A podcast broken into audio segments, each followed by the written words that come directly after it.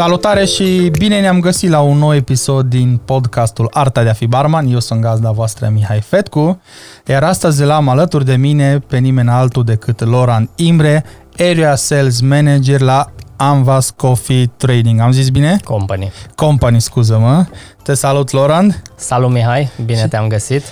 Bine Sau ne-am regăsit. Ne-am regăsit da. că nu te-am mai văzut de ceva, de ceva timp. Carantina bate o vina.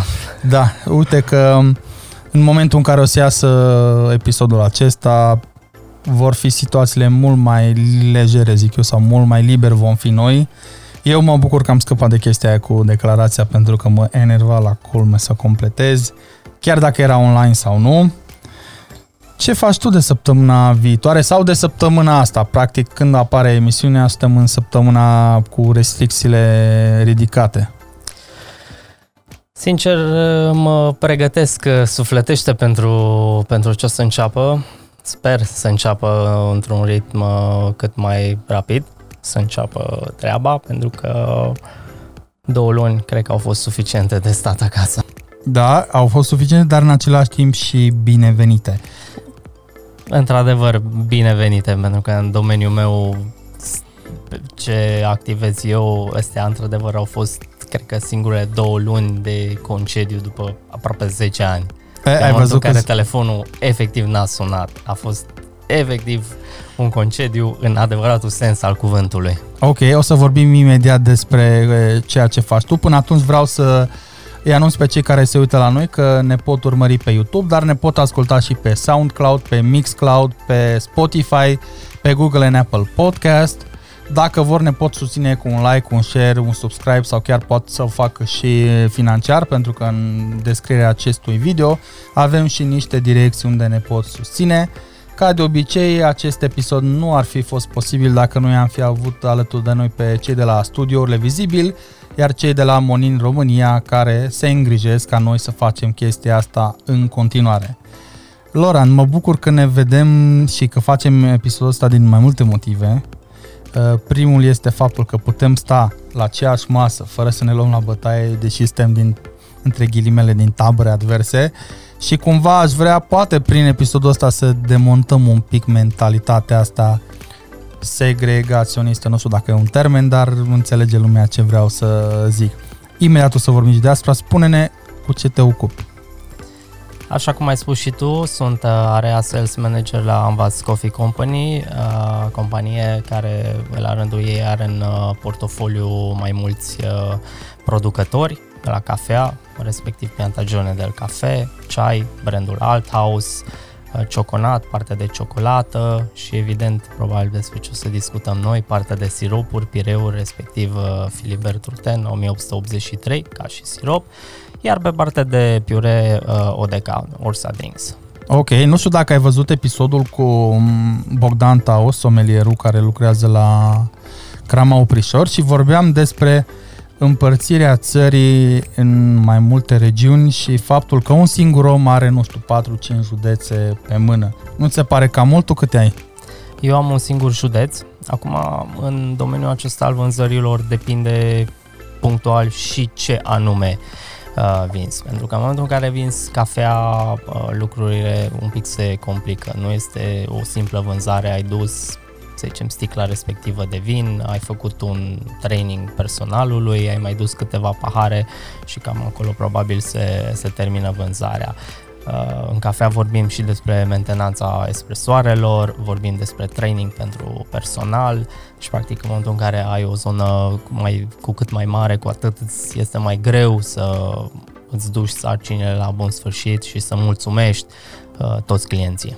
Am înțeles.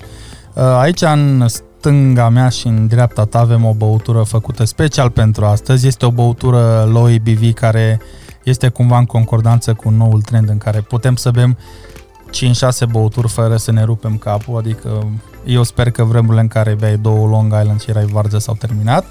Și avem aici niște lichiori de piersici de la Monin, suc proaspăt de lime, niște prosecco, niște mentă și niște apă tonică Free Sense, așa că te invit să te gusti această băutură și să dăm noroc.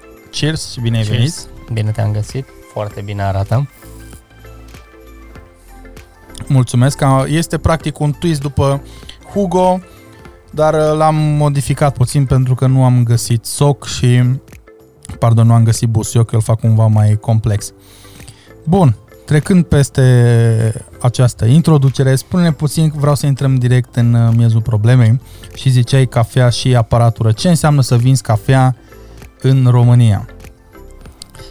Cel puțin pentru România și punctual vorbind, cred că în, în Brașov, a vinde cafea e, este un lucru destul de greu, pentru că piața este de fel foarte forfetată, foarte mulți uh, concurenți în zonă și foarte mulți își doresc să vândă în special în Brașov cafea, fiind un oraș turistic, poate cel mai turistic oraș, orice producător, importator și-ar dori să fie prezent în centrul orașului și atunci concurența este cât se poate de acerbă. Bun, aici am două chestii pe care vreau să le punctez și nu, nu vreau să crezi că e vreo corecție sau ceva. Ai zis oraș, Brașov e oraș turistic, a fost, poate să mai fie, sperăm noi. Asta, unul și doi. Noi asta am mai discutat-o cumva în, în privat. Chiar dacă este un oraș turistic Brașovul ăsta, ca și piață pentru Horeca, este extrem de dificil. Cel puțin eu așa-l văd, de, fiind de trei ani în partea asta, să zicem, și vânzări directe. Într-adevăr, Brașovul este o piață foarte grea, în primul rând din punct de vedere al reticenței clienților. Eu am observat asta în momentul în care am ajuns în compania și în proiectul acesta la Ambas Coffee Company și am încercat să dezvolt produsele din, din portofoliu. Adică a fost foarte greu, oamenii au fost foarte reticenți uh, la nou. Eu, practic, în momentul în care am venit pe piața din Brașov, cumva am deranjat, să zicem așa, cuibul de, de vies. Erau câțiva oameni, câțiva producători, unii, de exemplu, da, sau alții care stăteau liniștiți și nu au fost deranjați de, de nimeni. Și atunci a trebuit să vină cineva, un outsider, a, care prezenta sau reprezenta anumite companii cu și produse, viziuni diferite, până la urmă care fac același lucru. Practic, noi am venit și am oferit clientului alternativa de a alege și altceva. Dar e, totuși în Brașov se simte oarecum uh, faptul, influența aceea cumva uh, să zicem, să sească încă, oamenii sunt reticenți la a schimba, le teamă, sunt foarte conservatori în a încerca chestii noi și da, într-adevăr, Brașovul, ca și Horeca, în comparație cu Cluj, de exemplu, sau București, este la câțiva ani distanță. Asta mă gândeam Să nu zic și... în lumină. Da. Asta mă gândeam și eu că na, stăm de vorbă și cu alți colegi din alt oraș și la fel, bă, în Cluj oamenii sunt mult mai dornici să încerce, uh, autoritățile sunt mult mai relaxate în primul rând, și nu vin să te frigă din start, adică sunt cumva pro-business. E așa cumva un lanț care e bine uns, aș putea spune. Iar la noi, uite, eu tot am stat și am întrebat, băi, de ce nu merg anumite chestii? Adică avem, avem produse bune, uh, sunt oameni care au bani și pot să le cumpere, dar asta cu exact ce este o reticență asta, băi, nu, nu, nu poți să treci de chestia asta, nu știu. Mă gândeam ce am putea face, nu știu, ce am putea face diferit ca oamenii să, nu știu, să înțeleagă. Mai multe traininguri, mai multe prezentări, habar n-am, nu știu, cum e la, la voi, la distribuitori?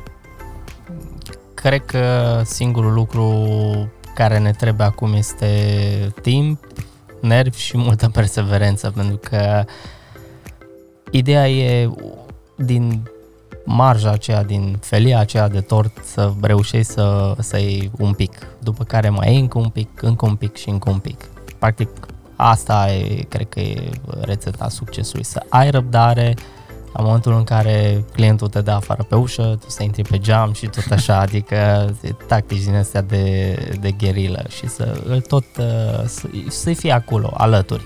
Pentru Uite. că la un moment dat, cred că și din rușine o să zică, hai mă să încerc. Și în momentul în care s-a întâmplat chestia asta, efectiv s-a declanșat un click și eu cel puțin prin portofoliul meu de produse reușesc să-i vând măcar ceva. Uite, eu prima oară m-am gândit că e o chestie de preț. Zic, bă, e poziționarea pe preț, o să cumpere de la cineva mai ieftin. Dar am văzut, și mai ales având deja un trecut în spate, am văzut că oamenii cumpără aceleași chestii, chiar dacă sunt mai scumpe, decât să cumpere ceva nou sau diferit, dacă, care este la preț mai mic, știi? Și asta cumva m-a frapat. Eu sincer îți spun că încă nu am găsit, nu sunt neapărat o soluție, o cale prin a mijloci cumva chestia asta, să înțeleagă oamenii și dacă nici noi nu facem tot felul de filmări, de bloguri, de articole, de ziare, de, de toate, tot nu am ajuns acolo. Crezi că suntem cumva înaintea valului sau înaintea vremii, mai, să mai stăm, mai ce, fa- ce să facem?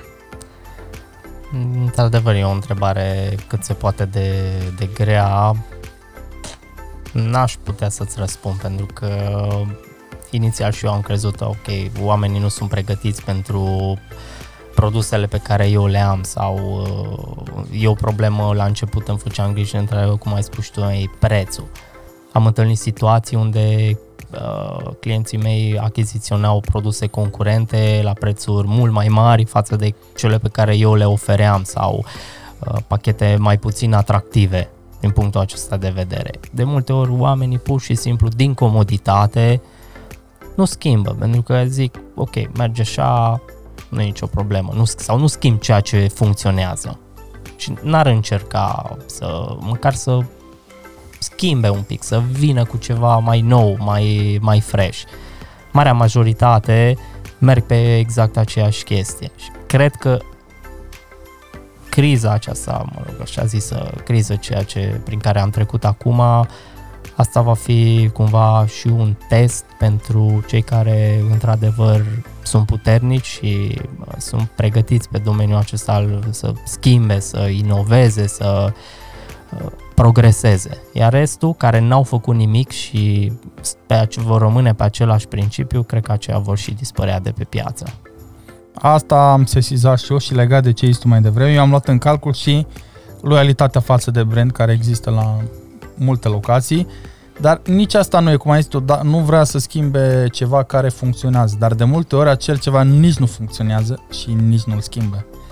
Și cred că este și o chestie de consumator, omul vine și atât timp cât el nu se plânge și nu zice, bă, băutura asta e într-un fel sau altul și aș vrea o schimbată, omul o dă așa, adică sunt foarte puține locații care își dau, nu știu, anumite teste sau examene și să vadă, bă, mai schimbăm ceva, mai cum ai zis tu, mai inovăm, mai punem, mai facem, sunt foarte puține și eu la fel sunt uh, de părere că odată ce trecem de chestia asta, se va face cumva o separare. Eu nu mă bucur, și acum după asta o să închei că tot timpul mi se reproșează că vorbesc foarte mult.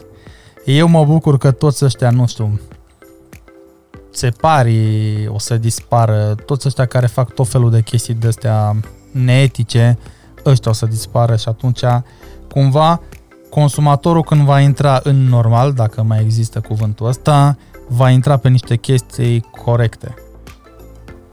Cum, cum vezi tu chestia asta? Într-adevăr, această pandemie, să spunem așa, cumva o să mai cerne piața și o să o curețe de acele uscători, de acei mâncători de sub unghii, că asta e până la urmă adevărul. Toți încearcă într-un fel sau altul să, să fenteze. Acum, ceea ce se, se întâmplă pe mai departe, sincer, nici nu știu, nu aș putea să mă, mă gândesc pentru că nu ne-am mai confruntat cu așa ceva nu știm ce se, ce se întâmplă de pe o zi pe alta.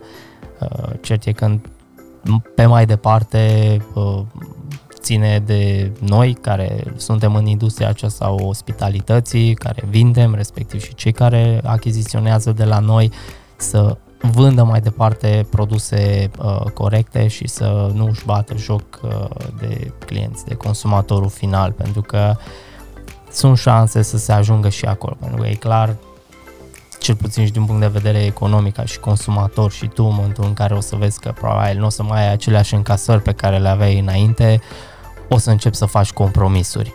Și compromisurile astea se vor face strict pe calitate. Nu o să mai cumpere materie primă de calitate, ci o să ia de mâna a doua, a treia, probabil. Și atunci el o să țină probabil ori același prețuri, ori să mai stimuleze într-un fel sau altul pe client, o să scadă prețurile. Dar ca să susțină chestia asta, tendință, cred că foarte mulți în continuare uh, vor face și scăzând calitatea de fapt.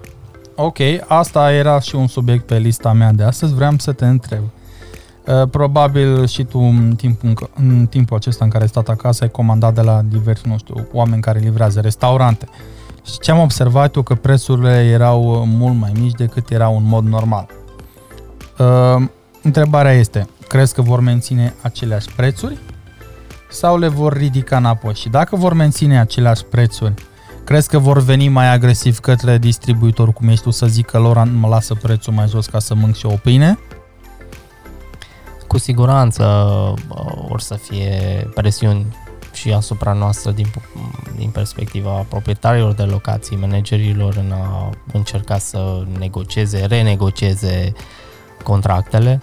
De asta spun că mă, mă aștept la o, la o perioadă destul de dificilă imediat lunile ce, ce vor urma, pentru că cu siguranță mulți o să încerce într-un fel sau altul să mai ciupească de aici de acolo, de la fiecare până la urmă, pentru că altfel n-ar putea să-și susțină businessurile. Ok, vorbeam cu, și uite îți dau aici niște șervețele pentru pahar, vorbeam cu Lucian uh, în episodul trecut și zicea, băi, uite, noi în distribuție, noi avem o marjă foarte mică de adaos.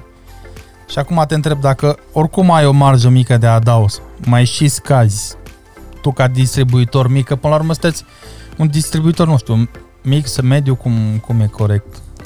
Suntem un dis- practic noi cum funcționăm? Eu sunt reprezentantul importatorului uh-huh. pe Brașov și am un distribuitor care la rândul lui revinde produsele mele, pe lângă asta mai vinde și produse uh, spiritoase. Ok.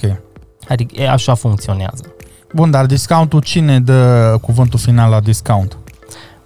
Discountul, în general, uh, îl suportă importatorul. Adică Practic, tu? Exact, eu am niște contracte sau niște dealuri separate. Evident, mm-hmm. și distribuitorul poate să contribuie la acest lucru dacă este în interesul lui. Practic, ce se întâmplă? Distribuitorul meu împreună cu portofoliul meu de produse și al lui, reușește să securizeze un client. Adică în momentul în care agentul se duce și ia o comandă de acolo, nu o să plece cu o comandă de 3 sticle de sirop și 2 kg de cafea, o să mai pună și uh, 10 peturi de uh, box-uri, backing box-uri de vin, uh, suc și ce mai are el, uh, tărie și așa mai departe, spiritoase. Practic, e, e de multe ori este și în interesul nostru uh, comun ca să facem un pachet la comun. Dar tu ca și importator, o să fii pregătit că până la urmă o să tragi cumva de la tine ca să meargă treaba, să să susții și aici zic cu ghilimele, pentru că toată lumea vrea susținere, dar nimeni nu susține pe nimeni. Știi? Eu zic, băi, Loran, uite, susține, am nevoie de susținere, dăm mai ieftin, dar eu la rândul meu eu nu încerc să fac ceva, știi? Și aici asta mă cam enervează un pic.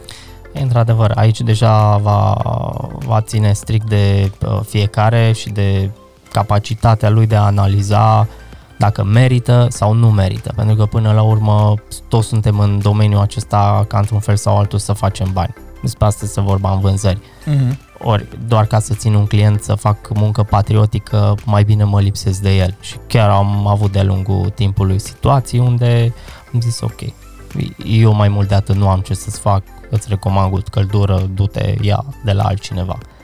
Pentru că nu face sens. Am înțeles. La nivel de, nu știu, de organizație, cum ați trecut peste pandemia asta? Ați dat afară, n-ați dat afară? Ce s-a întâmplat cu echipa de la București, din țară? La nivel de, de țară, fiecare uh, județ în principiu are un alt uh, distribuitor da? sau un alt partener, așa îi numim noi pe, pe cei din, uh, din țară. La nivel de București, lucrurile au rămas la fel ca și până acum, echipa este aceeași, nu s-au făcut modificări în ea, evident uh, se simte la, pe partea de salariu pentru că ne mai există în vânzări și, și salariile au scăzut uh, considerabil din punctul ăsta de vedere.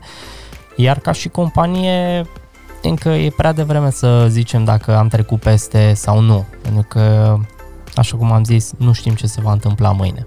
Ok, din partea uh, partenerilor din afară, brandurilor cu care voi sunteți în colaborare, aveați primit ceva suport?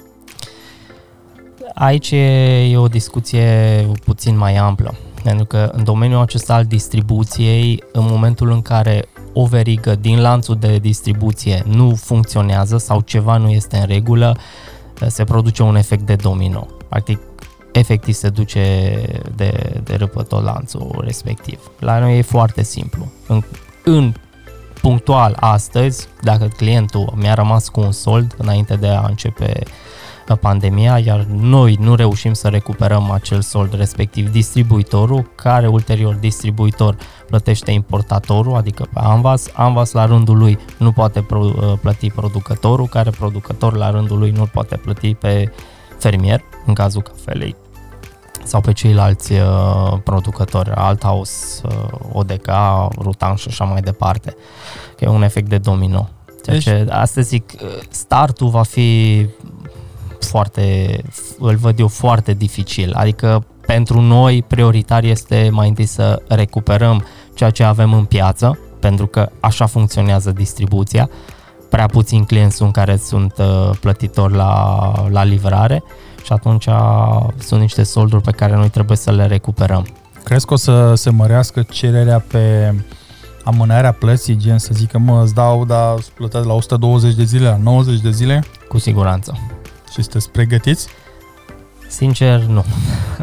nu pentru că cred că mai degrabă, din punct de vedere acesta al plăților sau al vânzării, lucrurile vor veni mai, vor fi mai restrictive după tot ceea ce s-a întâmplat, pentru că asta până la urmă a fost și un semnal de, de alarmă. Și atunci nu o să mai uh, aruncăm cu marfă în stânga, în dreapta, uh, nu o să mai uh, dăm în regim de custodie aparate doar așa de dragul de a le da sau de a face niște cifre, ci pur și simplu ne va interesa strict să facem business și să încercăm să stăm cel puțin pe linia de plutire până când uh, vom reuși să, să ne punem cu totul pe picioare și să, cum spune șeful meu, să devenim iarăși celebri. Tare asta!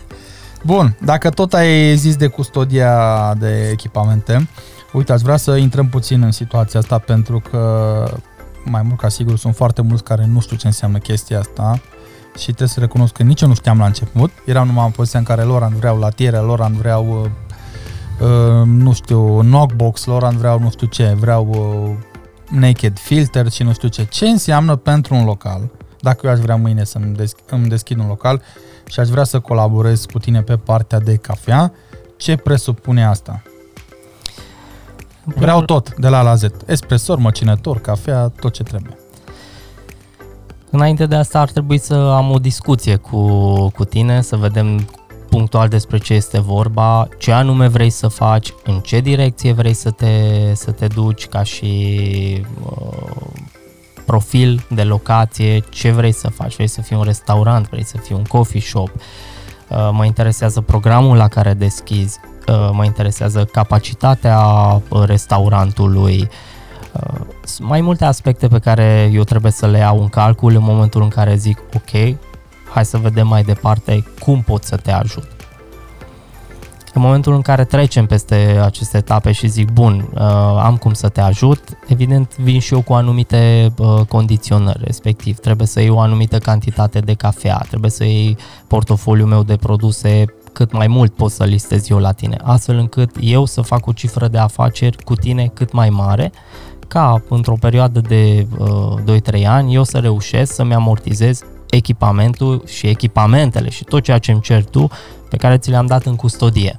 Ok, o să-l rugăm pe Claudiu să ne pune poza cu espresorul și o să pornim exact de la Uh, marca asta de espresor care este la voi în, uh, în portofoliu. De fapt aveți două branduri, nu? De espresoare? Avem, exact, avem uh, două branduri, Astoria respectiv Marzocco. Cu Marzocco de-abia am început, chiar înainte de pandemie ne venise un lot de vreo 12 espresoare care de 2-3 luni aproape stau frumos în depozit și le admirăm. Ok, uite, în ima- în, vorbim punctual pe imaginea asta.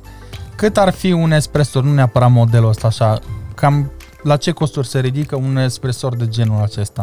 Nu trebuie să-mi dai o sumă fixă, că n-am... Un espresor de genul celui din poză este undeva la 10.000 de euro. Ok, 10.000 de euro pe care tu îi bagi într-un local, da? Exact. Minim, fără Uh, Cât, hai să zicem, un măcinător de Doamne ajută, dar ok și la preț și la...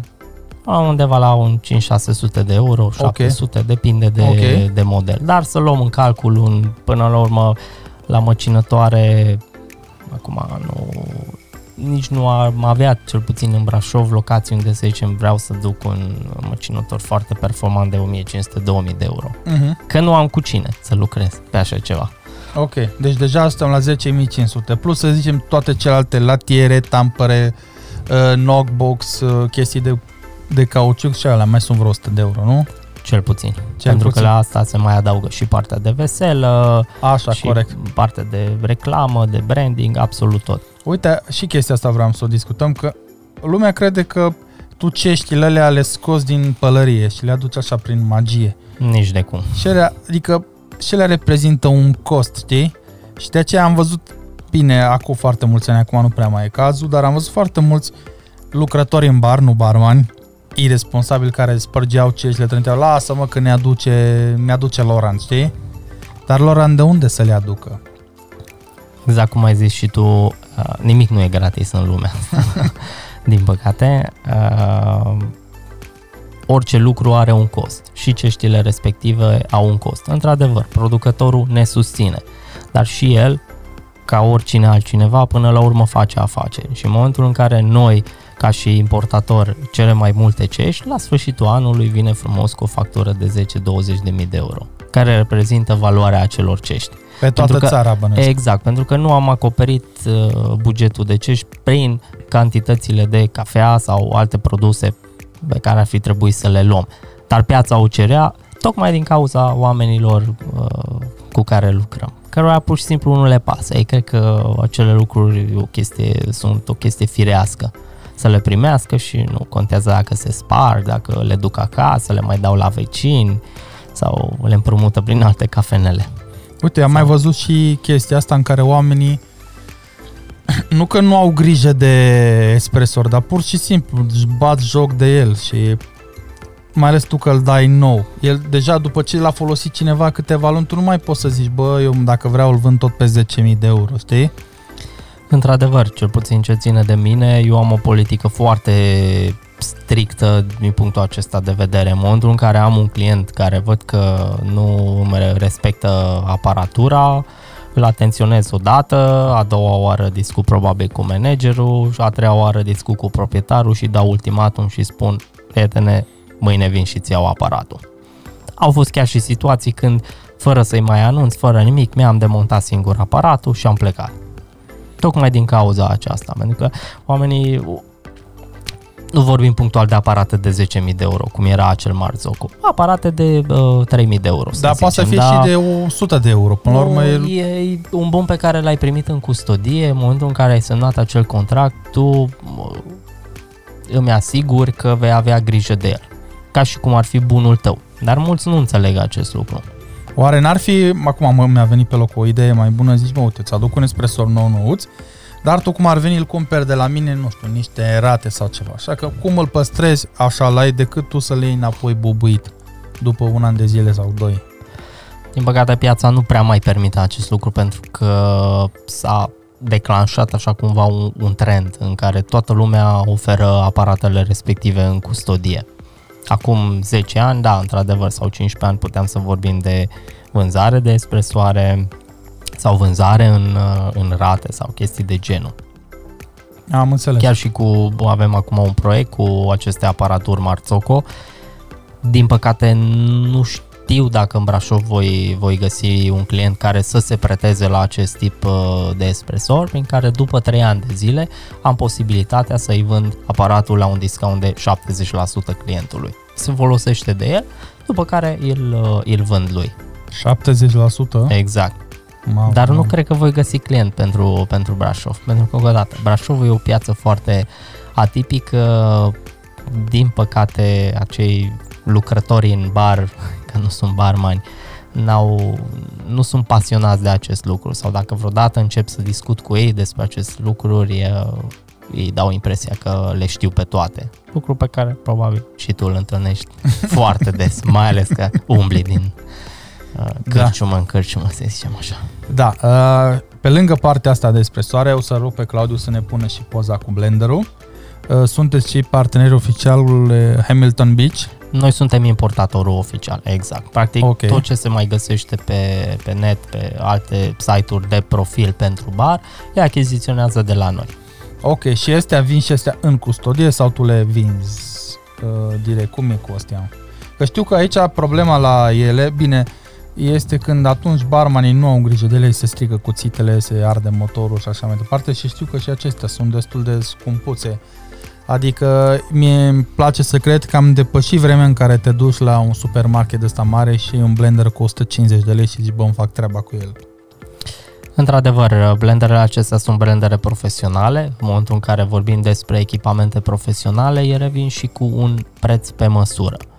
Personal, cred că în 5 ani de zile de când uh, comercializez aceste blendere, cred că am avut unul singur a cărui motor s-a stricat. În rest, da, cuțite se strică.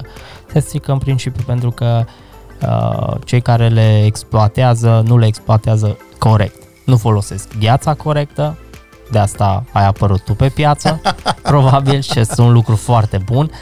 Uh, nu au uh, grijă de ele sau am avut situații când am uh, găsit uh, parte dintr-o linguriță în blender sau au pus uh, gheață cât uh, pumnul sau fac tot felul de experimente, bagă, eu știu, își di- fac siropul de zahăr în blender și bagă zahăr și apoi apă foarte fierbinte. Până la urmă e un plastic, e un cauciuc acolo care la temperaturi acționează într-un fel sau altul, se dilată și atunci normal că îl, îl strică cu totul. Da, știu că, bine, ce am, ce am pus noi mai devreme, poți să e un model care e un pic mai ieftin, dar știu că sunt niște blendere care ajung și la 2000 de euro, dacă nu chiar și mai mult. Acolo e durerea mea cu ele. Da, într-adevăr, uh, acolo e, e durerea, dar îți dai seama, acele blendere, în general, cine își dorește un blender de genul, înseamnă că știe și să îl uh, exploateze. Adică nu oricine își cumpără. Eu personal, în Brașov, n-am reușit să vând niciun blender mai scump de 5-600 de euro. Am înțeles. Pentru că nu am cui, pur și simplu. Sau nimeni uh, nu este atât de interesat în a obține niște produse blenduite așa cum ar trebui. Pur și simplu. Și atunci, exact cum ai zis tu, marea majoritate merg și își cumpără blendere din temirce uh, hipermarket și schimbă câte uh, 5, 6, 10 pe, pe sezon de vară. Țin minte că lucram într-un local și era atât de mare cererea, bine, aveam și o limonadă semnătură proprie și lucram pe două blendere odată și tot așa, într-o vară se ardeau la foc automat astea. Până a făcut un upgrade proprietarul și a cumpărat ceva ca lumea și după aceea s-a uh, uniformizat treaba. Vreau să mă întorc puțin la cafea pentru că noi tot am discutat și ăsta e un uh, subiect pe care eu nu prea îl stăpânesc, dar sunt foarte curios în ceea ce privește partea asta de prețuri. Tu spuneai că acum ai două tipuri de cafea în uh, portofoliu sau doar unul singur și o să rugăm pe Claudiu să pună poza, prima poză cu cafea când are timp. Poți să vorbești. ok. Uh, Până anul trecut, uh, noi am avut uh, două branduri de, de cafea în portofoliu. Un brand comercial, MOAC se numea aceasta, respectiv uh, cafeaua certificată de specialitate a celor de la Piantagione de Cafe. Însă, domeniul acesta al cafelei, piața cafelei e o, e o piață foarte dinamică și din acest motiv a trebuit cumva să ne orientăm spre cafeaua de specialitate. Ușor, ușor piața către acest lucru va, va tinde. Brandurile vor dispărea de pe piață, mai devreme sau mai târziu. Deja în anumite orașe, Cluj, București, prea puține sunt brandurile. Fiecare vrea să fie diferit. De asta ei și funcționează atât de bine. Iar noi am conștientizat acest lucru și am zis ok, renunțăm la o colaborare de aproape 15 ani cu brandul pe care l-am avut, pentru că în direcția asta se duce piața, spre cafele de specialitate, unde poți să-i oferi clientului o varietate cât se poate de mare. Îi dai posibilitatea să aleagă, să se joace, să experimenteze, să își uimească clienții prin diversitatea aceasta, să, să-i surprindă plăcut. Ok, pentru cei care se uită la noi și poate nu știu, ce înseamnă specialty coffee? Că am auzit cuvântul ăsta aruncat așa la toate discuțiile despre cafea. Adevăr, aici e, e o discuție bă, foarte amplă, dar totodată simplă. E foarte simplu. Tot ce înseamnă cafea uh, de specialitate este o cafea care are uh, peste 80 de puncte. Ce înseamnă asta? Practic, ca o paranteză, că tot povesteai că ai avut și un somelier la uh, da. un interviu. Ceea ce se întâmplă sau s-a întâmplat până acum în lumea vinului, acum se copiază în lumea cafelei. Asta înseamnă că fiecare cafea are un anumit punctaj.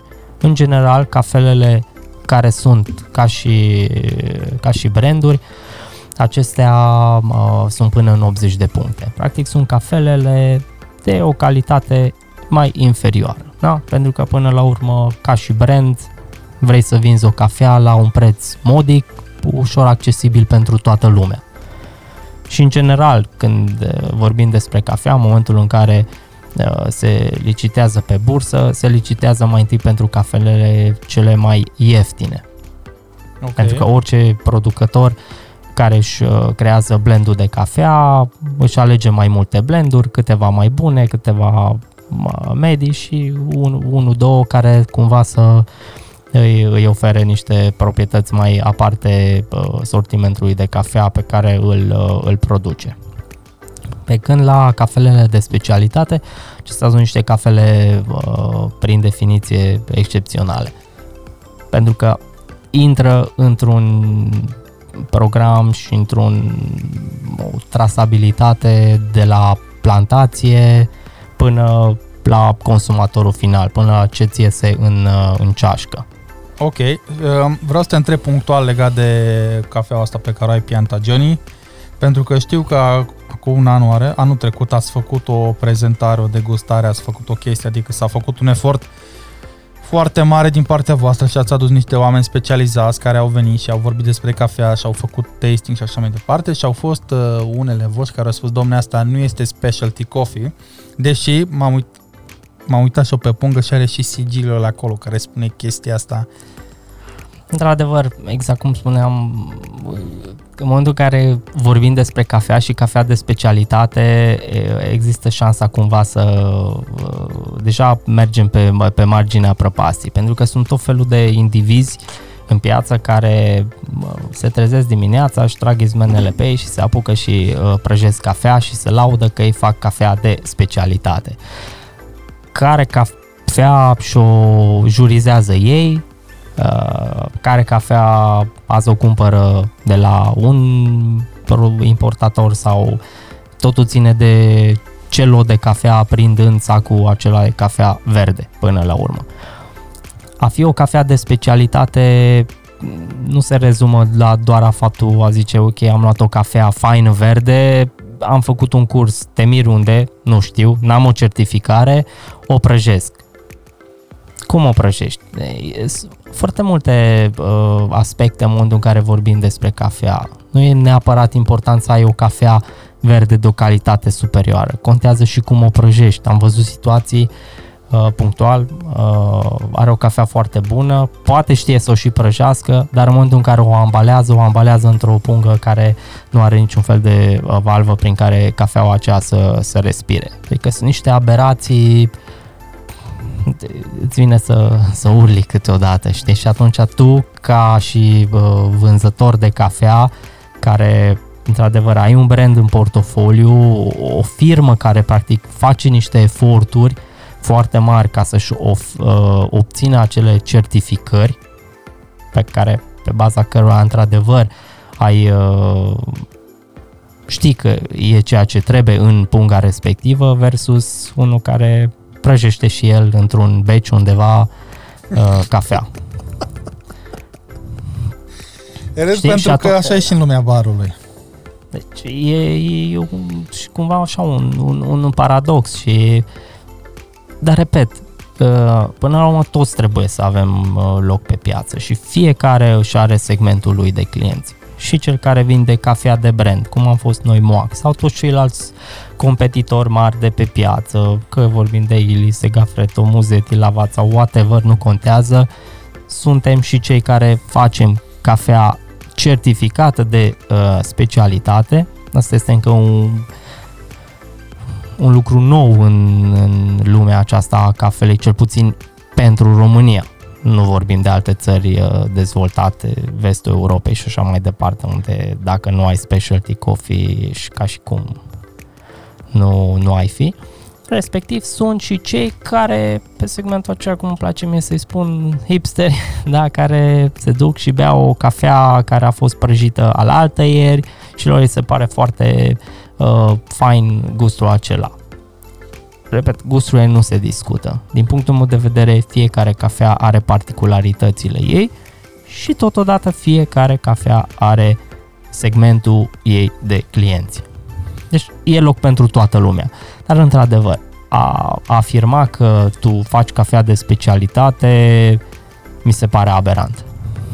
Uite încă o chestie, vreau să mai punctez la partea asta de specialty coffee și partea asta de, de preț. Cum se face, și aici vorbim strict de cafea de specialitate versus cafea de specialitate, nu versus cafea de brand.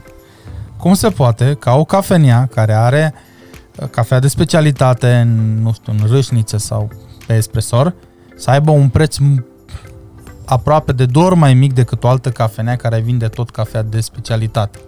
Care să zicem că prețurile per kilogram între ele diferă de câțiva lei acolo, da? Deci nu vorbim de cafea 90 plus comparată cu o cafea mai, mai joasă. Cum se întâmplă chestia asta? Adică eu când văd prețurile în cafenele astea, pe mine mă, mă apucă durerea de cap. Asta tind să cred că ține de politica fiecărui proprietar de, de locație. Adică Pentru că, sunt... tehnic, dacă faci un calcul, de zicem în cazul nostru, da, într-o cafea care costă, să zicem, 150 de lei kilo versus una care costă 250 de lei kilo, dacă faci uh, costul de producție per porție, diferența e de 70 de bani, 80, hai să zici. Și atunci, într-adevăr, nu e justificat ca uh, uh, într-un loc să se vândă cafeaua, aceeași cafea cu, să zicem, 7 lei sau 5 lei, 6 lei și într-una cu 10 lei și aproape la preț dublu. Exact la asta mă refeream și eu. Asta ține probabil de politica fiecăruia, pentru că până la urmă nici eu, nici tu nu avem de unde să știm uh, cât a investit omul respectiv în locația aceea, uh, poate în personal, poate în aparatură, Uh, ce chirie are acolo unde își desfășoară el activitatea și atunci omul a zis astea sunt prețurile, cine vrea vine, cine nu, nu, pentru că până la urmă nu e prostă la care uh, cere. care cere, ci e cel care, care dă, nu? Sau mai că ține de fiecare. Dacă tu vrei să-ți bei cafea cu 12 lei, un espresso care, în mod normal, altundeva l-ai bea cu 6 lei, dar tu vrei să bei acolo pentru că ți se pare fain sau interesantă treaba asta, fă Până la urmă, e alegerea fiecăruia. Oare n-ar fi o chestie tare să se organizeze, nu știu, că sunt atâtea comisii de cafea, asociații, bă, să se întâlnească la masă, exact cum să noi să stabilim, bă, uite, dacă folosim cafea care vine în price range-ul ăsta de la A la Z să fie atât, atât, atât și să fie, cum să zic, omul să aibă mai multe opțiuni, să aleagă, să fie în interesul omului, nu să-l rupi în două acolo. Pentru că eu dacă văd în București, da, vorbim de cafenea în București servită de un barista multiplu campion român, care îți dă un espresso cu 5 lei, ăsta specialty, prăjită, proaspăt, toate astea, și vii în Brașov și îți cere cineva 10 lei pe un espresso care nu are atribuțiile acelui om, mă cam simt așa cumva, nu știu, tras pe sfoară, aș putea spune. Exact cum ziceam, sunt mai mulți factor, ori niciodată nu se va putea face ceea ce ai spus tu, din simplu motiv pentru că sunt mai multe mai probleme care pot apărea într-o locație, nu neapărat probleme, ci sunt uh, mulți indicatori, exact cum spuneam, de la echipament, de la chirie, de la salarii, sunt mai mulți factori care influențează până la urmă prețul respectiv. Da, uite, Da, într-adevăr, te aștepți ca în momentul în care te duci la, poate, exact cum ai spus, un multiplu uh, campion în România, pe partea de cafea, clar, este un foarte bun preparator, clar, știe și ce cafea uh, vinde, să uh, plătești la, la suprapreț. Dar probabil că el, ca și uh, manager și proprietar de locație și om care și lucrează acolo, se bazează pur și simplu pe, pe volume și preferă să facă niște volume sigure, să ofere o calitate și să-i ofere în, în permanență o, o constanță. Și atunci el știe, am făcut uh, din volume mari niște cifre.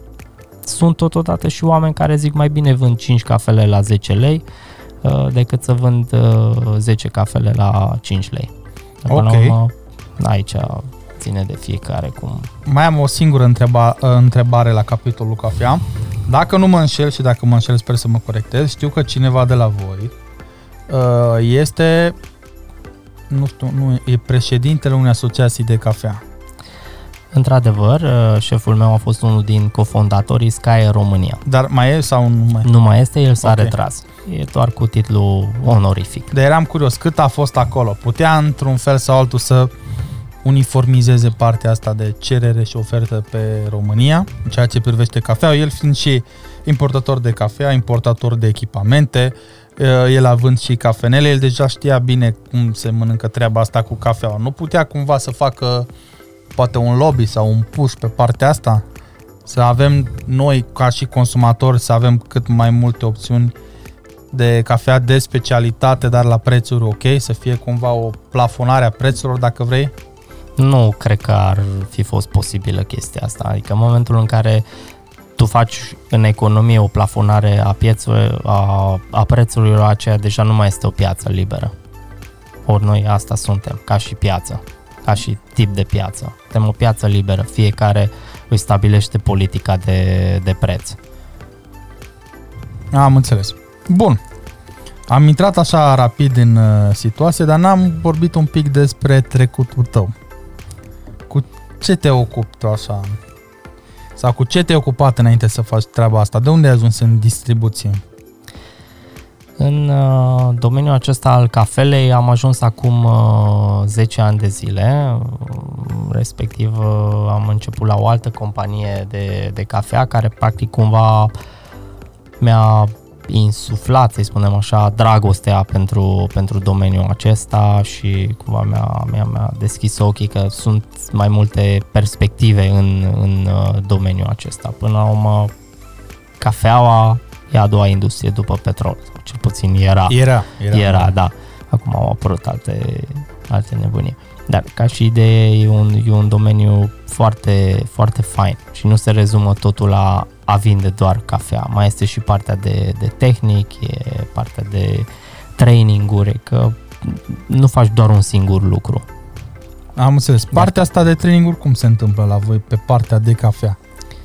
Sunt două variante, fie bă, susțin eu trainingul în uh, locație, fie am posibilitatea de a aduce oamenii la training room-ul nostru din uh, București sau să vină unul din colegii mei uh, din București și să facă trainingul în locație, Care și asta implică un cost. pe care îl suportăm noi. Deci voi îl suportați, Noi îl da? suportăm în momentul în care uh, echipa sau oamenii se duc în București, un singur lucru pe care trebuie ei să se ocupe este partea de, uh, de cazare. Dar întâmplarea face ca lângă uh, showroom-ul nostru, de- sediul nostru din București, să vei fie un hotel. Deci, practic, doar treci strada și ai și, ai și ajuns. Uite, subiectul ăsta l-am discutat și cu Bogdan Taos legat de traininguri. Având în vedere că sunt gratuite, da? Și tu le spui din prima, domnule, uite, dacă lucrați cu noi, vă dau, nu știu, cafea, echipamente și traininguri. Cât solicită acest training gratuit? În principiu, și dacă îl solicită și dacă nu îl solicită, eu trainingul acela îl susțin. Cel puțin în momentul în care instalez echipamentul. Pentru că, așa cum am spus și mai devreme, mă interesează ca echipamentul să fie cât se poate de corect exploatat. Pentru că nu este important să ai doar o cafea bună. Este important ca și echipamentul, echipament respectiv râșniță, espresso râșniță, să fie exploatate așa cum trebuie și evident este foarte important ca și omul acela să știe să lucreze cu ele. Adică degeaba, exact ca și în distribuție, degeaba îți- îți toate ok dacă unul din lanț e, e stricat. Ok. Și în general, de foarte, foarte multe ori, factorul uman contează cel mai mult în prepararea cafelei. Am avut situații unde am băut sau am, știam că există o cafea excepțională, dar avea un gust de Jacobs 3 în 1. Am sau înțeles. am avut situații unde nici nu mă așteptam ca o cafea inferioară, da, din segmentul low, să fie atât de bine preparată pe, pe un espresor. Surprinzător. Deci e, e foarte important uh, omul care lucrează în, uh, în spatele espresorului. Și dacă vrea cineva, nu știu, altceva, vrea să învețe mai mult bru, latte art, e, e tot cost zero? Da, dar acestea se pot face în, uh, în București. Am înțeles. Bun. Da. Și, și partea asta de ce ziceai, a variantele alternative de brew, dacă mă întreb pe mine, Brașovul încă e foarte departe. Adică ti- inexplicabil. Mă, mă, mă uit și discut cu uh, colegii din uh, alte orașe și zic, "E, ceva nu e, nu e în ordine. Adică noi avem echipamentele astea de foarte mult timp, ori eu vând poate un iPhone la un an de zile, ceea ce nu e ok pentru un oraș ca Brașovul. Dar de ce crezi că se întâmplă? Bine, ne întoarcem iarăși la întrebările de la început. Uh, nu știu, la început când faceți deal le prezint, bănuiesc că le prezint și partea asta de alternativă, nu? Cu siguranță le prezint absolut o catalogul pentru că interesul meu este ca acel client să achiziționeze de la mine cât mai multe, astfel încât eu să pot să fac o cifră de afaceri cât mai mare cu el, ca toată lumea să câștige până la urmă. Oare, nu știu, le e frică când văd un siphon, domne, dacă se sparge, dacă nu știu să-l fac, dacă ia foc, dacă... Habar. Nu știu, nu, nu-mi explic. Nu-mi explic, pentru că nu știu, nu, nu e piața, pur și simplu, piața brașoveană pregătită pentru așa ceva. Cred, la moment, e prea devreme pentru Dar cine chestia trebuie asta. să o pregătească, domnule? Cine? Nu e vorba de cine, ci cred că cei bă, proprietarii de locații ar trebui un pic să aibă mai mult pe una încerca chestii noi. Pentru că până la urmă, hai să o luăm serios, da? Să zicem că ești un proprietar care ai mai umblat, da? Prin lume și nu neapărat prin lume, prin țară, să-i spunem. Și te-ai mai dus printr-un Cluj, printr-un Iași, Timișoara, uh, București și ai băut un siphon, un cold brew, nu știu ce bagă la tine în locație. Și dacă nu funcționează, îl iei acasă și îți faci acasă, duminica. Că n-ai chef să te duci să îi controlezi pe bezmetici tăi din bar. Ești tu să dai liniștit, dar parcă totuși n-ai vrea să ieși din casă și îți faci un cold brew. Rămâne al tău până la urmă. Da. Și nu vorbim de niște echipamente extraordinar de scumpe. Că până la urmă vrei să încerci ceva. Nu o să te duci la cele high-end să dai 3-400 de euro pe un echipament. Îți iei la 50-100 de euro ceva. Uite, mă gândesc că acum mi-a venit ideea asta.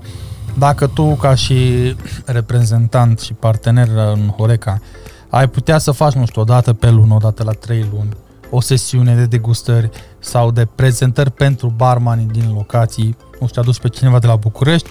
Astăzi vă arătăm valuri alternative de la V60, Siphon, Aeropress și ce mai este, peste 3 luni la fel și tot așa măcar să știe despre ele, că majoritatea, uite, eu am uh, întâlnit când făceam traininguri și vorbeam despre cafea, dar așa repede fugitiv, că nu mă băgam uh, în uh, domeniu, când ziceam de alternative, nu știa nimeni nimic, știi?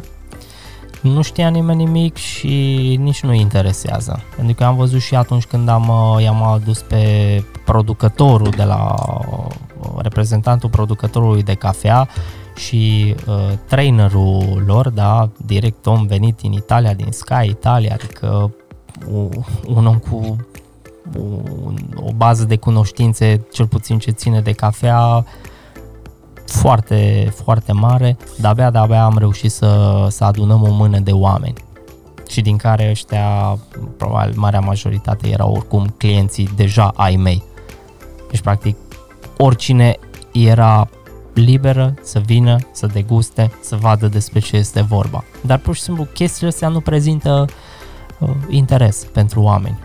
Știu Ca de că... altfel de multe ori și trainingurile pe care le, le țin. Îi văd că după 15 minute deja marea majoritate i-am, i-am pierdut. Probabil Candy Crush-ul de pe telefon e mai interesant decât ce fac eu sau cum uh, uh, îi arăt să facă, să monteze un lapte pentru cappuccino cât de cât uh, decent și să nu fie o spălătură. uh, să știi că am sesizat, am sesizat și o chestie aceasta și eu mereu când văd că ceva nu merge, prima, primul lucru dau vina pe mine. Bă, îți eu de vină. Poate nu explic cum trebuie, poate nu-s destul de interesant, nu-s destul de funny, nu-s destul de catchy.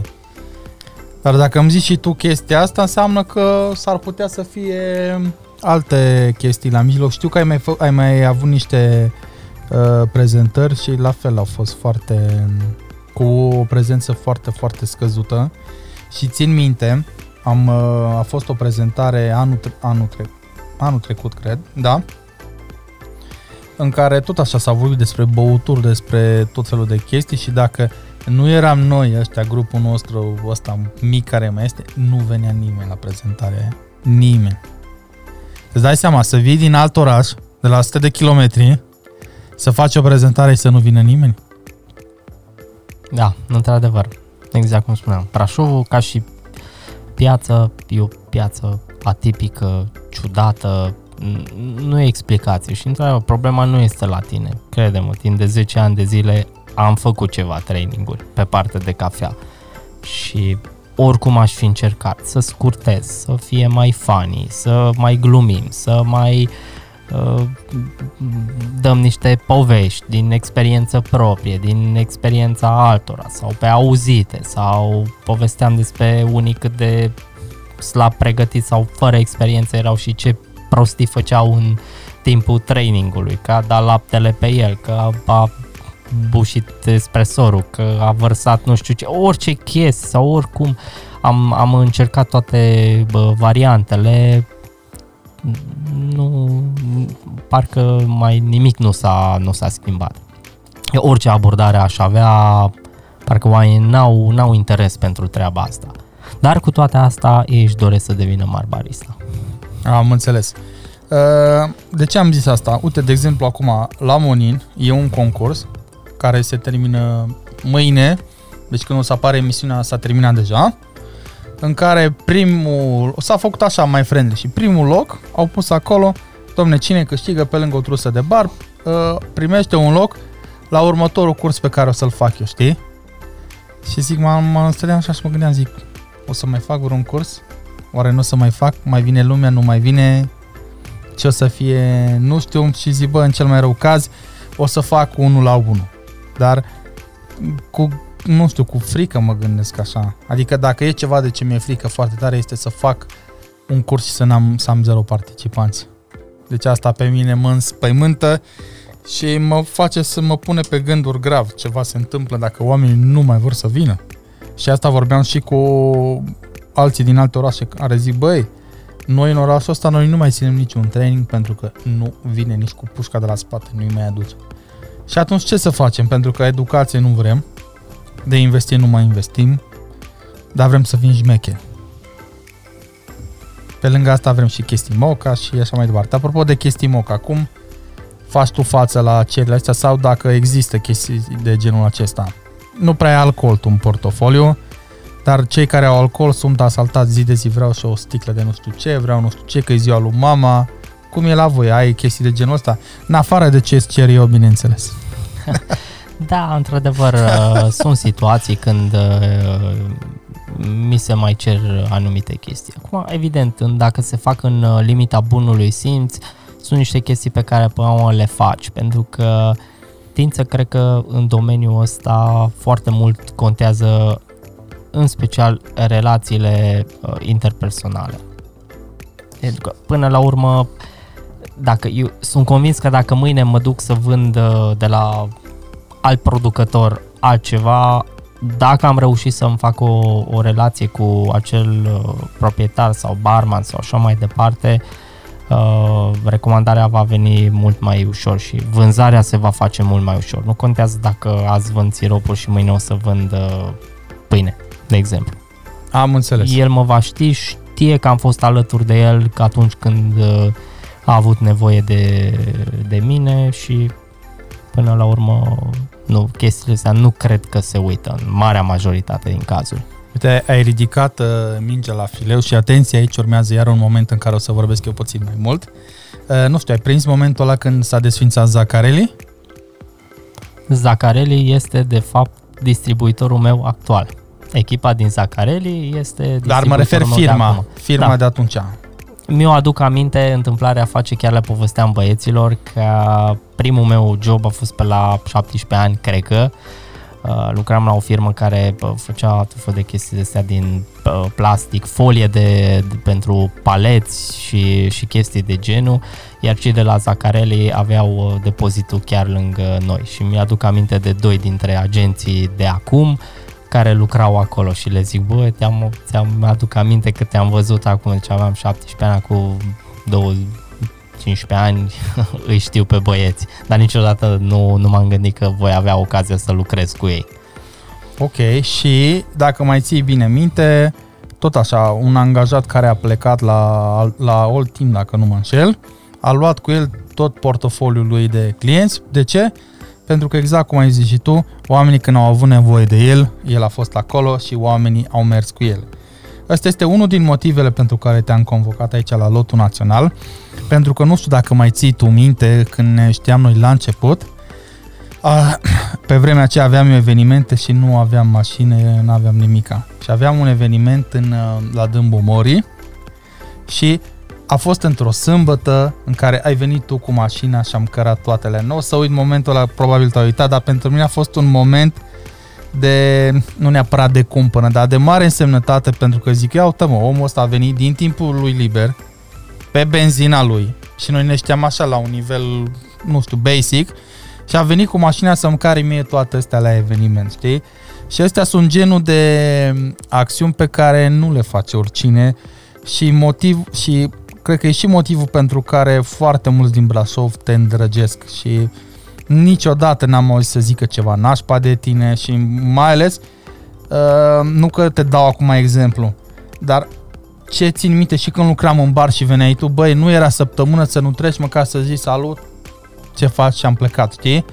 Adică nu la genul ăla agresiv, salut, hai să-ți vând produsul ăsta sau nu știu ce, deci pur și simplu vrei să vii, să vezi ce facem fără să fie niciun interes. Și sincer mi-aș dori să fie mult mai mulți uh, oameni în industria noastră ca și tine, drept pentru care, deși suntem acum în tabere diferite din punct de vedere al, nu știu, al siropului și al piureurilor, totuși putem să stăm la masă și fără să ne luăm la bătaie și uh, să, nu știu, fără să fie zidul ăsta între noi, știi? Și asta vreau să încurajez și în urma acestui episod, că putem fi oameni, chiar dacă suntem de la branduri diferite, chiar suntem concurenți, știi? Chiar dacă suntem concurenți, până la urmă concurența scoate tot ce e mai bun din noi, înainte de toate. Ori uh, oricine care e suficient deschis la minte înțelege că fiecare trebuie să aibă loc unul de celălalt, că e loc pentru toată lumea.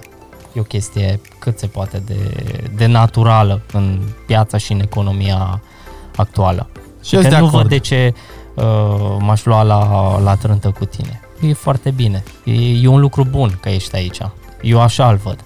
La fel uh, văd și eu și când vorbeam cu cea, domne, cine vine următorul invitat? Zic, mă, uite, toți vorbesc cu Laurent și o să vină. Vai, dar vine Laurent, păi... Și el lucrează cu 1883.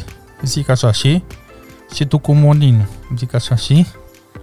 Adică, Care, de asta zic, care Da. este problema până la urmă? Adică eu sunt conștient că m, și tu, cât și eu, prin prisma a ceea ce facem, facem foarte bine și trebuie să existe așa o... să ne facă plăcere să, să lucrăm în, în aceeași piață. Exact, și faptul că tu lucrezi la cu alte produse față de ce lucrez eu, nu înseamnă că nu putem colabora pe alte arii, adică sunt atâtea chestii unde ne putem intersecta și de aceea nu înțeleg mentalitatea asta. A, tu ești cu firma X, a, atunci nu, că noi suntem cu firma Y, știi? Sau mai vedeam, bă, uite, a, vrei să vii la podcast? Da, da, hai că vin, mă uit și a, da, tu ești cu Moninu. Zic da, și? Păi da, da, uite că eu am în portofoliu altceva. Păi, frate, care legătură? Uite, de exemplu, băutura de azi e făcută cu monin, n-a vomit, n-ai vomitat nu ți-a căzut rău, adică nu înțeleg chestia asta, știi? Adică și eu când mă duc în alte localuri și îmi cer o băutură, nu toți au monin. Ce fac? O mă duc la baie și o dau afară în chiuvetă? Acum, realistic vorbind, da?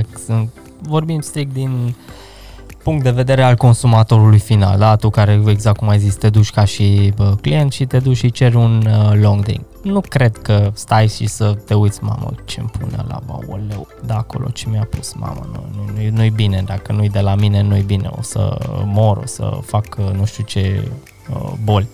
N-are nicio treabă. Și pe client, da? Nu noi doi, orice alt client, pe nu interesează ce, exact. ce îi se pune în drinkul Îl interesează, în primul rând, să iasă drinkul așa cum trebuie, să fie pe, pe gustul lui, să fie corect preparat, că asta e cel mai important, pentru că până la urmă, să fim serioși, poate să facă și Curioba sau alte branduri de 2 lei, mm. uh, un, un preparat. Atâta timp cât este făcut uh, corect și sunt respectate, uh, e respectat rețetarul și pașii cum ar trebui să, să fie preparat.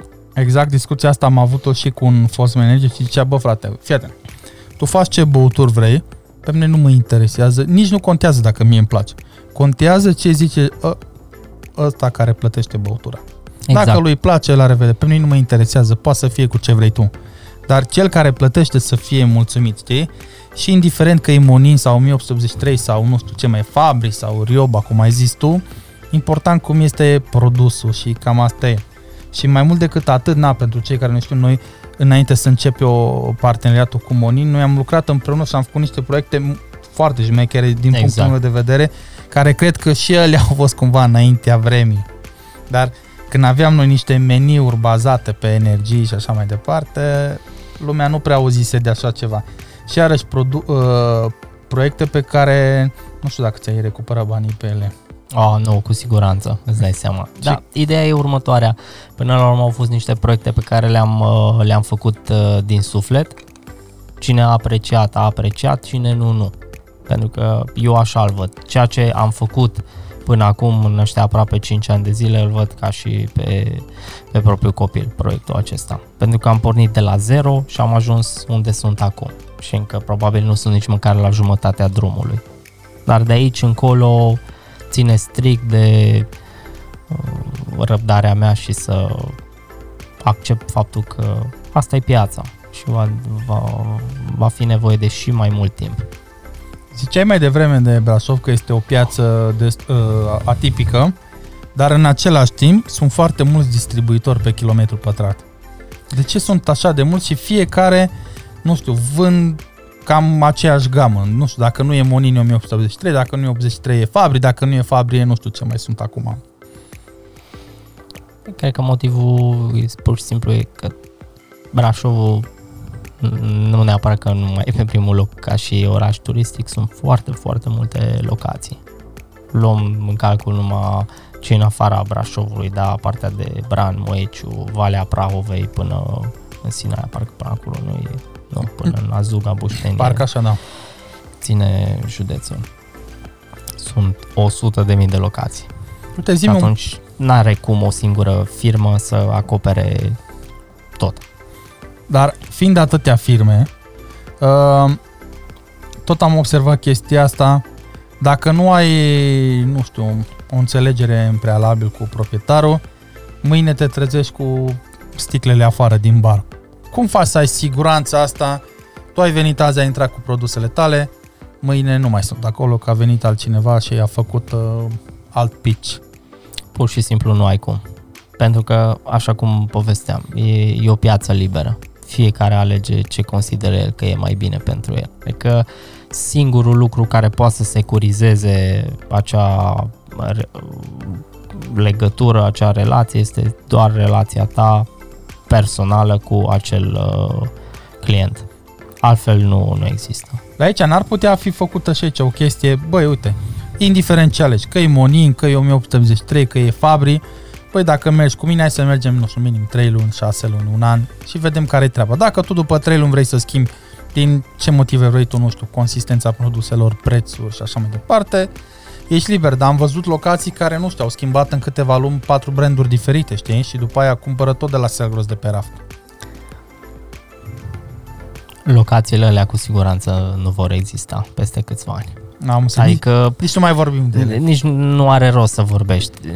E clar că după un episod de genul nimeni nu s-ar mai întoarce să, să colaboreze sau să lucreze cu un astfel de client. Eu personal aș evita. Deci în momentul în care un client pe mine să zice mă dă, mă dă afară, optează pentru altcineva, în momentul în care m-a dat afară, iar eu știu că am făcut tot ce îmi stă în puteri ca să-l ajut, să-l susțin, să-i fiu alături din toate punctele de, de vedere, și decide după 3 luni sau o lună sau jumate de an să mă cheme înapoi, pur și simplu respectos îl refuz.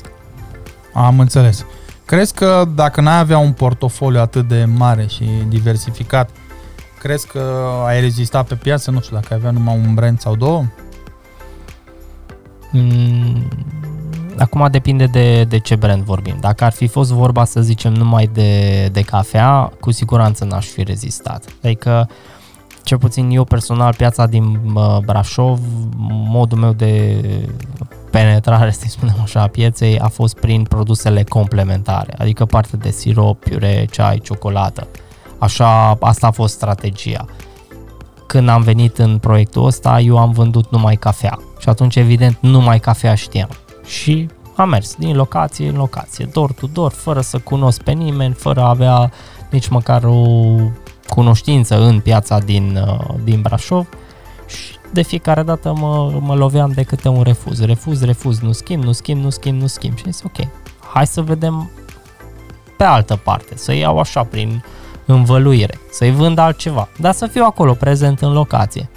Și în momentul în care cu distribuitorul sau furnizorul respectiv este o, o, o problemă, eu voi fi cel care va remedia problema prin schimbările pe care aș putea să le, le aduc. Am înțeles. Pe partea de ceaiuri, și o să rog pe Claudiu să ne pună o imagine cu ceaiurile, parcă așa ați început sau? Noi când am început ca și portofoliu, portofoliu era în 90% cam cel care e, este și acum. Dar okay. da, Althouse într-adevăr este unul din produsele uh, tractor are portofoliului. Și eu personal în piața din uh, Brașov, mai ales fiind oraș de munte, unde temperaturile sunt uh, ușor mai scăzute decât în, în alte zone, uh, ceaiul a fost un produs cu care am intrat foarte fain pe piață și am făcut niște proiecte foarte interesante. Știu că azi ai făcut cel puțin o locație de la A la Z branduită cu ceai, cu ceva, o chestie de genul. A fost un muzeu, dacă nu mă înșel? Sau? Da, și este în continuare. Este e, în continuare muzeul. Meu. Da, da. Am înțeles. Uh, vorbeam noi acum ceva timp și ziceai pe partea de ce ai făcut o chestie, dar nu mai ține o minte ce. Știu că a venit cineva, a venit proprietarul de acolo și ați făcut un deal mare. Uh, probabil un proiect personalizat, pentru că noi facem și, și acest lucru. Ce înseamnă atunci... asta un proiect personalizat? În cazul acelui client, uh, i-am făcut, uh, i-am executat paharele de to go, pe o parte era brandul locației, pe o parte era uh, brandul Althouse. Practic era o reclamă comună, să-i spunem așa. Noi am susținut paharele, condiția era ca clientul să achiziționeze de la noi ceaiurile. Am înțeles. Cam la ce preț se învârt ceaiurile? Depinde de, de tipul de, de ceai, pentru că cei de la Alta au patru game de, de ceai, au cele gama pentru mic dejun și apoi încep cele pentru, pentru a la carte. Plic de mătase, plic XXL și variantele de ceaiuri la vrac. În general, un ceai pleacă de la 75 de bani și poate să ajungă și până la 1,52 lei ceaiurile clasice. Și apoi, evident, vorbim și despre partea de matcha, pentru că noi am adus uh, macea. Dar și aici, o poveste destul de interesantă. Adică acum, Eu am timp. acum trei ani de zile când am uh, adus și am arătat lumii macea, toată lumea se, se uita ciudat, nu înțelegea. Sau turmericul, de exemplu, pentru că era în trend. Iar acum, dacă te duci în orice cafenea, e macea și, și turmeric. Ori nouă ne-a expirat un palet întreg de marfă. De ce ar ai fost înaintea vremii? Exact, da. Atunci mai puneți și voi o frână. Nu știu, vă gândiți la ceea ce, băi, ok, faină ideea, hai să mai stăm măcar 2 ani să vedem ce se Bine, întâmplă. vorbesc strict Brașov, da? Nu, nu Da. da. vorbim de Cluj sau altceva. Pentru că în Cluj, dacă, să zicem, mâine vine, da, o o să vorbim, probabil am văzut și despre acum. În momentul în care a venit, a apărut produsul, colegul de pe Cluj vinde la nivel de, de palet. Păi Eu putem am să vândut- vorbim acum. Îl rugăm pe Claudiu să pună poza cu cele trei sticle. E una verde, una roșie, nu? Una roșie, una verde și una mai... Nu mai știu exact. Așa. Exact, da. Acestea sunt niște uh, ceaiuri, de fapt. Uh, producătorul este Din Austria, austriac, da. exact. Niște produse chiar și foarte interesante, diferite decât tot ce înseamnă gama Pepsi Cola. Că noi asta avem în portofoliu și celelalte sucuri pe care le, le avem în portofoliu, asta sunt. Sunt diferite decât ce uh, înseamnă portofoliul acestor doi giganți. Am înțeles. Ăsta de mace este cel mai bun din toate acestea trei. Claudiu, mai ții minte că ți-am adus și ție o sticlă și l-ai băut sus așa pe nerăsuflate? Ăla, ăla a fost de mace, ăla a fost foarte bun. Mie îmi plac toate trei, dar dest- ăla ultimul de grain sau ceva cu black tea parcă e, nu? Exact, da. E destul de ciudățel. Mie îmi place, dar nu știu culoarea cât de appealing este pentru consumatorul larg. Sunt produse naturale, dacă așa a ieșit, așa iese, adică n-ai, nu mai are alți coloranți sau alte chestii adăugate. Ok. Așa e produsul, cine îl apreciază ca și gust, îl apreciază ca atare. Pe reunem tot la macea și rugăm pe Claudiu să ne pună poza anterioară care ai pus-o prin tot așa trei sticle sunt. Așa, aici tot cu macea avem, bază macea, nu? Exact, baza este ceaiul matcha, matcha care este considerat uh, uh, cel mai puternic uh, antioxidant, practic este ceaiul verde în cea mai formă, cea mai pură formă. E o băutură refreshing, energizantă, faină, da, care la fel, pentru piața din Brașov nu, nu are căutare, oricât de mult aș încerca. Chiar și în locațiile, să spunem așa, de hipster, unde oamenii vând uh, așa zisa cafea de specialitate, care e de fapt cafea proaspăt prăjită. Că chiar uitasem să punctăm chestia asta, fac o, fac o revenire. Mulți mm. confundă cafeaua proaspăt prăjită cu cafeaua de, de specialitate. Sunt chestii radical diferite. E, e, dar mulți nu, nu, nu, nu înțeleg chestia asta. Ei consideră că dacă au luat o cafea proaspăt prăjită înseamnă că este și de, de specialitate. Deci specialitate confuzia aceasta. e tot ce înseamnă sigiliul acela. Nu neapărat și, sigiliul sau acela, ci, certificarea. exact, sau, și e vorba strict de, de un punctaj, dar punctajul ăla nu poți să ți-l dai tu, că nu ai cum tu să șutezi, să centrezi și tot să aperi. N-ai cum. E, e simplu, ai că chestiile astea niște, ți le fac și ți le oferă niște oameni care asta fac, care sunt pregătiți pentru asta, care fac niște sacrificii enorme în viața lor personală din punct de vedere uh, obiceiuri de consum, da? Un om care degustă, el trece prin niște chestii foarte bine stabilite, ri- riguroase, adică nu se duce uh, noaptea în club și următoarea zi face degustare sau uh, fumează nu știu cât sau bea nu sau chestii de genul. Sunt niște oameni care au papile gustative foarte bine pregătite și care necesită ani de pregătire. Ăia sunt oameni care fac asta fac, pentru asta trăiesc, asta este rolul lor. Și în spatele chestia asta, evident, sunt și cei care se ocupă mai departe de tot ce înseamnă, de la plantă, la prăjit, cafea, așa mai departe. Adică e, e o știință până la urmă. Da, și pot să zic că, deși eu n-am cochetez cu domeniul ăsta, încă nu, nici eu nu înțeleg cafeaua pe deplin, și de aceea ori de câte ori am ocazia am făcut și episodul cu Adrian Bularca de la Habitat și acum am vorbit și cu tine și tot am mai abordat subiectul ăsta Și o să mai aduc pe cineva pe partea asta de cafea, că vreau să, să înțeleg eu în primul rând pentru mine. Sincer, nici nu cred că îl vom putea înțelege pe deplin, pentru că este e o piață foarte dinamică. Se schimbă foarte multe lucruri, apar chestii noi mereu. N-ai, n-ai cum. Adică se, se tot fac tot felul de, de, de descoperiri, de inovații în partea de aparatură, de variante alternative de brew apar uh, tot felul de loturi excepționale de, de cafea de la an la an, adică lucrurile se schimbă. Voi cum faceți să țineți pasul cu toate chestiile astea care se întâmplă atât de rapid? Voi ca și, nu știu, un nivel de organizație. La nivel de organizație, exact ce s-a întâmplat, ce povesteam și când am renunțat la colaborarea cu un brand, da, cu Moaco, după 15 ani am trecut uh, 90% din clienți pe cafeaua de bă, specialitate, pentru că ăsta este trendul. Oamenii, eu cred și sunt 100% convins că piața spre asta se va duce. Spre specialty coffee și fiecare va dori să fie diferit. Doar că, evident, fiecare zonă în parte, la sau în fiecare cazul fiecărui client, o să dureze. E o chestie de durată, dar se va întâmpla chestia asta cred și foarte mult prin influența consumatorului final. Pentru că oamenii merg, experimentează și încearcă chestii noi și vin, vin tare din spate. Adică treilea vala cafelei acum, ăsta e momentul lui. Deci să ne urcăm călare pe el direct. Exact, da. Deci de acum încolo eu cred că ăsta e, e momentul, e punctul, să zicem, critic, da? Ok, uite, am o întrebare pentru tine și între timp o să rog pe Claudiu să ne pună poza, sunt niște, niște bidoane albe, așa sunt mai multe, cu și niște arome în partea al dreapta a imaginii, cu piureurile de la ODK. Exact acestea.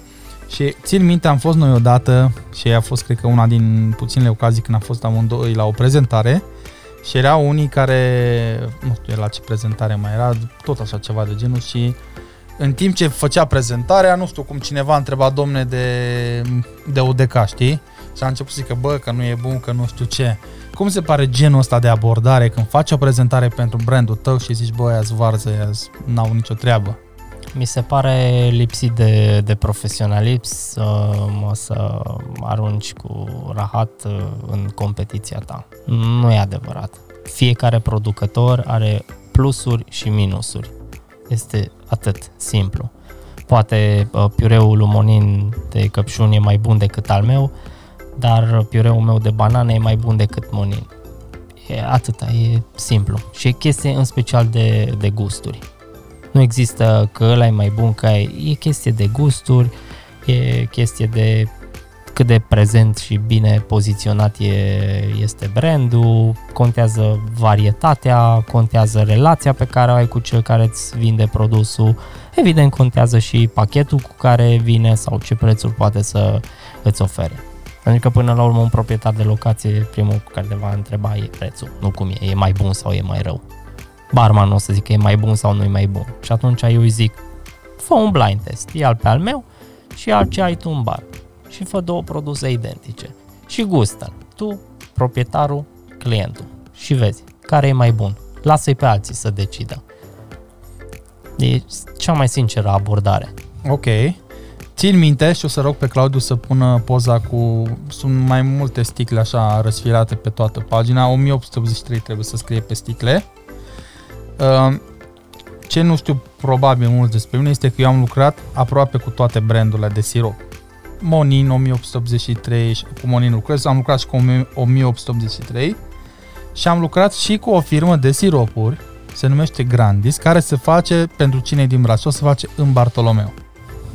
Și am fost acolo, în fabrică, dacă vreți să zici, care este o hală mai mare, cu o linie de îmbuteliere și așa mai departe și în zona aia, în vremea respectivă, ei vroiau să intre pe piața din Horeca. Claudiu, nu știu dacă mai știi că am făcut video fix cu tine, am fost noi în cluburile alea și așa mai departe, la Ramada, cu expertul, cred că îl mai știi. Da, și acelea erau niște siropuri care costau, cred că 10 lei sticla. Într-adevăr, erau la 500 de mililitri, dar erau 10 lei. Și oamenii vreau să intre cu siropurile acelea pe piață. Uh, în retail parcă le-am mai văzut, nici nu mai știu ce s-a întâmplat cu ele, Dar ideea e că aveau, nu știu, niște siropuri de bază și domne, noi vrem să ne facem un portofoliu pentru a intra pe Horeca. Și ții minte că am fost atunci când s-au făcut, nu știu, probau niște produse și erau, era un produs, și acum țin la de cocos. Băi, deci era atât de bună la la blind test și era la fel, era 10 lei sticla, știi? Adică putem să ne lăsăm ușor influențați și de aspectul ăsta și, cum ai zis tu, doar vin cu o completare, sunt atâtea branduri și nu sunt toate cele mai bune. Adică fiecare, cum ziceai tu, are un vârf de lance. Ăla e mai bun decât ăla, dar per total trebuie să fie altceva care să te atragă la brandul respectiv. Iar am văzut și am început să văd și în România, în afară asta se practică de foarte mult timp. De exemplu, eu dacă am un meniu de cocktailuri și am, nu știu, 5 arome diferite, poate am 3, din acele 5 arome am 3 branduri diferite. Iau aici Moninu că e cel mai bun pe ăsta, iau 1883 că e mai bun pe ăsta, iau, nu știu, teser și ce mai e pe acolo. Deci, oamenii pot să conviețuiască în bar cu branduri de la, cu siropuri de la diferite branduri. Eu nu înțeleg aici de ce ne crampunăm atât de chestia asta. E momentul în care, într-adevăr, se va ajunge în punctul acesta în care ai spus tu, da, de, de diversitate și, în primul rând, pe barman, respectiv pe proprietar, manager îl va interesa să ofere doar calitate și va face abstracție de chestia asta cu brandurile, înseamnă că în momentul acela piața ajunge în punctul de maturitate maxim. Până atunci încă suntem la Liga Junior, la pitici. Pentru că altfel nu ai cum. Și eu dacă mâine mi-aș deschide o cafenea, chiar dacă vând produsele mele, da, și probabil aș avea niște avantaje uh, comerciale uh, foarte bune, da, de la, pentru că vând acele produse, da, și aș putea să-mi fac tot felul de pachete și așa mai departe, cred că aș căuta în primul rând să vând ceea ce este mai bun. Da, asta pentru că am tot umblat în Horeca și am văzut ce se întâmplă și de fapt care sunt minusurile în partea asta. Mai bun pentru cine? Ești că vreau să vând ce este mai bun. Mai bun pentru consumatorul Am final. înțeles. Pentru că, într-adevăr, până la urmă, el o să, cum ai spus și tu mai devreme, el îmi plătește drink-ul. Vezi ce simplu e în teorie și în practică este atât de greu de pus. Da, într-adevăr, e într-un fel e greu pentru că foarte mulți odată fac treaba asta și din comoditate, dar totodată cumva le este mai ușor să sune la un singur distribuitor și să dea acolo comandă pentru tot portofoliul de produse. Deși poate nu este cel mai corect lucru acest lucru. Pentru că poate tu vrei să vinzi un whisky mai calitativ, ori maximul pe care îl ai e, nu știu, de exemplu, Johnny Blue, habar n-am, Black sau nu știu, Uh-huh. când poți să iei și altul sau vodka sau orice băutură până la urmă. Sau vrei ca și bere, nu o să vinzi doar portofoliu uh, Heineken. Vrei și ursul să vinzi sau nu știu. Vezi, asta zicea și Bogdan când am vorbit despre vinul și zicea, băi frate, când mă duc acolo, e vorba nu de nevoia mea de a vinde, știi? Nevoia lui de a cumpăra, să vedem ce are nevoie acolo. Deci eu nu pot să eu am, nu știu, a zice, am vreo 22 de etichete, nu îi rebag pe toate acolo sub nicio formă. Pentru că nici nu ai cum. Da, Fizic, adică e imposibil, e ca și la cafea, degeaba clientul îmi cere, vrea single origin, dar el săracul vinde un kil pe săptămână. Păi e ca și cum m-aș împușca singur sau îmi sap singur groapa. Nu se pretează. Trebuie mm-hmm. să Mhm. găsim împreună soluția cea mai potrivită. A, vinzi un kil la, la zi? Perfect, ești clientul perfect pentru un single origin. Îți dau o cafea excepțională. Leșină ăia când o beau. Da, nu despre asta este vorba, e chestie să găsim soluțiile potrivite împreună. Că nu, nu suntem mercenari barbari să vindem așa și pe mama și pe tată. Trebuie să lucrăm un pic la chestiile astea de, de fine-tuning. astea definițiuri, astea ne omoară. Astea ne omoară, dar astea, pe termen lung astea vor aduce rezultate. Eu așa cred. Da, dar vezi ce tu pe termen lung, asta implică să gândești pe termen lung, să nu te gândești la nevoia ta imediată de a face niște bani. Exact. Au fost unii, acum vreo 5-6, dacă nu mai bine, în care vindeau cafea. Bă, erau atât de agresivi, deci veneau un bar acolo și mai că, nu știu, te simțeai cumva să le cumperi marfa, erau super agresivi și după aia s-a dat, m, am descoperit că făceau niște fraude și s-au dus pe la pușcărie și așa mai departe, s-a pierdut tot de firma respectivă.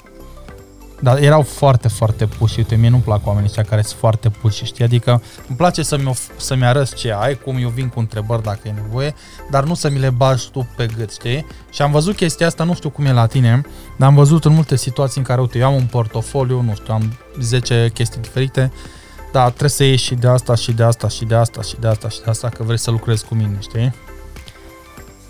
E destul de dificil să condiționezi un client să facă treaba asta. Evident, eu ca și om de vânzări, interesul meu este să ia cât mai mult, mai ales dacă vorbim de o investiție în locație, cum ar fi echipament dat în custodie. Mm. Că cumva mai elegant, mai coafat așa trebuie să-i o dau. Păi, știi, uite, eu fac investiția asta la tine, știu că poate nu vinzi cantitatea de cafea care trebuie mie ca să fiu așa cât de cât în marge, dar trebuie cumva să mă ajut să iei și celelalte produse complementare uh, de la mine. Asta nu înseamnă că trebuie să fiu exclusiv, că poate omul zice, bă, uite, eu nu prea știu să-mi fac siropul de zahăr și nu o să iau siropul cu 30 de lei de la tine sticla, uh, mă duc și mi iau, nu știu, rioba la 10 lei, că eu oricum consum câte 10 sticle pe, pe zi. Ar fi absurd să zic, a nu, trebuie să o iei de la mine, că dacă nu, nu mai colaborăm. Nu, trebuie să fie un, și un pic de flexibilitate. Uite, Atât vezi, din- asta ai punctat-o foarte bine chestia asta. Adică sunt niște chestii pe care până la urmă le, trebuie să le și înțelegi, trebuie să le înțelegi și pe, și pe client, dar și el la rândul lui să te înțeleagă. Adică, ok, ți-am dat astea, mi tot ce ți-am cerut, ajută-mă și tu. Adică să, trebuie să fie win-win. Ori în- încă, încă mulți nu înțeleg chestia asta. Vezi, de asta facem episodul ăsta, să înțelegem atât noi cât și ei uh, lumea asta a distribuției mai bine. Hai să vedem ce mai avem în portofoliu. Aveam niște șampanie acolo, Claudiu, dacă ești drăguț să ne pui uh, imaginea. Alcool nu prea v-ați băgat din câte am văzut. Știu că cei de la Odeca, dacă nu mă înșel, au niște vermuturi, Uh, au niște lichioruri. niște lichioruri. Exact, da. Uh, ca și profil al firmei nu ne-am dorit să, să vindem uh, Ok. spiritoase. Se spune că șampania a fost mai mult un uh, capriciu al lui Vasi. El fiind băutor de șampanie, cumva i-a întâlnit pe cei de la Boucher, care sunt o familie așa boemă, Mhm. fac șampania asta, o șampanie foarte faină, cel puțin așa mi-au zis anumiți uh, sommelier și atunci a zis, bă, o aduc să o am și pe aia în portofoliu. Dar atât, e singura. Și ai cerere pe ea? La fel, fiind un produs care nu are un nume atât de greu, ori eu, ne, neavând experiența necesară pe domeniul acesta, nu pot să zic că vând cine știe ce, adică vând la una, două locații în Brașov. Am înțeles. Și totuși vorbim de șampanie, nu vin spumă, șampanie, șampanie efectiv. Și din câte Atunci- știu, e și la un preț uh, destul de competitiv. E la un preț uh, chiar foarte competitiv, dar e greu să te compari cu de al de Moet sau eu știu, știi, care au un nume greu Am în înțeles. industria asta. Hai să vedem ce mai avem aici, că mi-am am cam bifat aici. Oare din produse e ceva, e vreo poză pe care nu am uh, pus-o, Claudiu? Le-am pus pe toate, ok?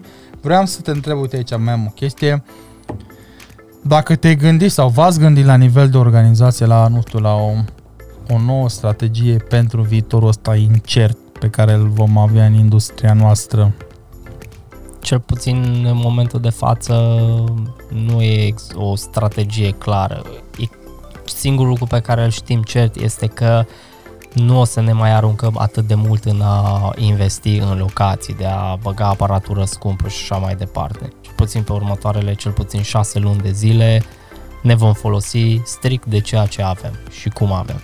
Pentru că altfel gaura respectivă se va adânci tot mai mult. Și la rândul lor clienții vor trebui să înțeleagă chestia asta. Pentru că și ei au avut de suferit, așa cum și noi uh, avem de suferit. crezi că o să mai adăugați vreun brand la portofoliu în viitorul apropiat sau anul ăsta? Anul ăsta cu siguranță nu. Sau aveți ceva la care vă gândiți, urmăriți de ceva timp? Știu că ați mai avut uh, oare colaborări? Știu că ați avut o chestie de cascara în portofoliu și a dispărut rapid. Dar era în portofoliu vostru sau era în parteneriat? Cum era? O perioadă a fost în portofoliul nostru, cumva a fost și un, o variantă de probă, să vedem cum, cum funcționează, cum se mișcă piața. la fel, din nefericire pentru ei, pentru băieții respectivi, e vorba de cei de la, de la Coffee Tea, cu toate că au și venit în Brașov să facă prezentări, uh, gradul de penetrare al pieței din Brașov a fost foarte mic. Dar Chiar de totuși curând, produsul dar- e bun. Produsul este bun, este interesant, este diferit, nu neapărat pe placul tuturor. Uite, pentru o că- să-i aduc lui Claudiu data viitoare. Bă, vreodată cascara lemonade. Și acum, din ce am înțeles de curând, spre, prin februarie au încercat cumva iarăși o relansare. Da? Ce a Mhm. venit ulterior, cu siguranță i-a dat înapoi. Știu că m-au sunat pe mine în, în anul trecut, cred, și ziceau că sunt chiar în căutarea unui, nu știu, brand ambassador part-time cumva, care să facă niște chestii de genul ăsta pe Brașov pentru ei. Adică dintr-o firmă o să îmi doresc pe viitor să fac un episod și cu, cel puțin cu Cosmin de la ei, mai ales că au scos acum când am fost ultima oară la Brief, au scos un, uh, un produs pe bază de ceai negru. Băi, super, frate, deci super bun. Ice tea, adevărat, fără coloranți, fără zahăr, fără așa. Băi, este superb. Uite, chiar o să-i aduc lui Claudiu. Sper să mai găsesc, avea un benzinărie, avea o băutură asta. Băi, deci superb, frate, foarte, foarte bun. Apropo de brief, de ce nu sunteți acolo? Doi, doi ani au trecut, n-ați fost acolo. Te cer Chiar pe în tine. ședința de, de anul ăsta, la început de an, s-a discutat acest uh, aspect. De principiu așa a rămas, că vom fi prezenți acolo, dar având în vedere contextul actual, nu știu ce se va întâmpla. Nu știu dacă se va mai organiza, efectiv. Dar Am- așa a rămas, în plan ar fi fost vorba să participăm și noi cu întreg uh, standul la, la Romexpo, implicit să aducem brand ambasador de la Sirop, respectiv de la ODK, ca să fac câteva demonstrații. Ok, să nu fie cu supărare sau să sune a reproș și dacă se uită domnul Vase aici, îl salutăm. Întrebarea mea este, sau cel puțin așa văd eu din scaunul ăsta, din toată echipa voastră, la Cluj se vede cea mai mare mișcare în ceea ce înseamnă uh, sprijinul comunității locale de barman. Ok, înțeleg, la Cluj e altă mâncare de pește, alți bani, alți oameni, alți barman și așa mai departe. Dar cum reușește Alin, și dacă se uită Alin aici, îl salutăm, cum reușește Alin să facă toate chestiile acelea? Pentru că eu nu am văzut un eveniment de, nu, nu știu, un eveniment mare destinat barmanilor și celor din lumea cafelei în care el să nu fie prezent, băi, cu orice. Îl salut și eu pe Alin. Ah, Așa cum ai zis și tu, piața din Cluj e, e total uh, diferită față de, de celelalte piețe. Este mult, mult mai deschisă la chestiile noi. În momentul în care tu ai o piață în care oamenii vor să încerce și sunt dispuși să cumpere de la tine chestii noi pe care altundeva nu le-ar găsi sau nu există efectiv producător pentru, pentru așa ceva și atunci omul zice, bă, e un produs unic, vreau să-l iau, că vreau să fiu în trend, vreau să fiu eu printre primii care îl cumpără, la automat și partea de business financiar vorbind, e clar că uh, îi merge în direcția în care își dorește. Și atunci a fi prezent la evenimente de genul sunt niște chestii care implică costuri cât se poate de, de generoase. O știm foarte Da. da. bine acest lucru. Dar Atunci întreb, a- uite acum pot să întreb mai bine. Voi sunteți, nu știu, faceți parte din divizia Anvas sau voi sunteți niște entități fiecare în zona lui care cumva sunteți în parteneriat cu Anvasul? Suntem în parteneria cu Anvas. Ok. Sau cel puțin ceilalți din uh, țară. Eu sunt uh, fiul mai special al Anvasului, caz mai special uh, Brașovul, tocmai pentru că e o piață mai ciudată ca, ca altele și atunci sunt în calitate de angajat al direct al importatorului. Am înțeles, deci tu ești uh, o excepție. Exact, eu sunt excepție, restul, toți ceilalți din, uh, din țară sunt parteneri. Am înțeles și ca partener ai altă lejeritate. Exact, ai altă lejeritate, tu decizi cam ce cum faci pe piața respectivă. Evident, eu am suportul direct al importatorului, dar na, cu toate astea lucrurile merg uh, așa, mai domol. Uite, Ala ardea. o întrebare pe care am pus-o tuturor celor care au lucrează sau au lucrat în branduri. Dacă eu vreau să fac la toamnă, vreau să fac, nu știu, un curs. Vreau să aduc pe cineva, da? Și am acolo costuri. Uite, vine Claudiu cu camerele, trebuie să-l plătesc. Vine Aura cu pozele, trebuie să o plătesc. Trebuie să plătesc mâncare, băutură, așa mai departe. Dacă eu am nevoie de 10 lei de la tine ca să fac chestia asta. Se, re- se poate rezolva, nu se poate rezolva? 10 lei am zis modic. Da. Asta trebuie și eu mai departe să o discut cu proprietarul business-ului. Adică aveți Dacă- un buget de marketing special alocat pentru activități de genul ăsta, nu știu, pentru activări, pentru plasări de produse, pentru online, pentru reclame, pentru... Asta doar el poate să decidă.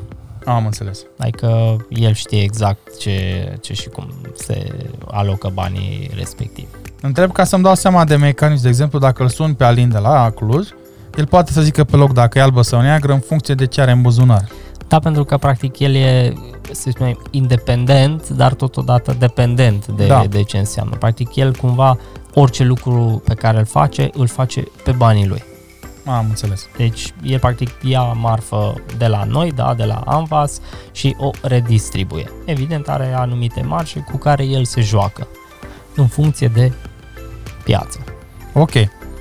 Unde poate să dea lumea de tine dacă vrea să te contacteze pentru orice tip de serviciu?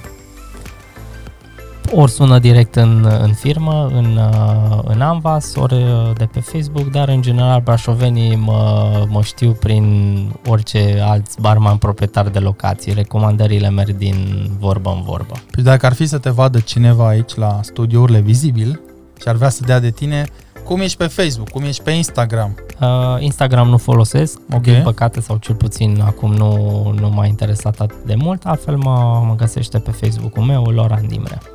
Am înțeles. Apropo de chestia asta, uh, e vreo strategie gândită pe partea de social media, că nu v-am văzut, mă refer la divizia de România, ceea ce înseamnă na 1883 ODK foarte, foarte prezenți în online. Eu uh, spun pentru că na, eu urmăresc ce fac toate brandurile, că na, asta e treaba mea pe partea de siropuri, piureu și așa mai departe.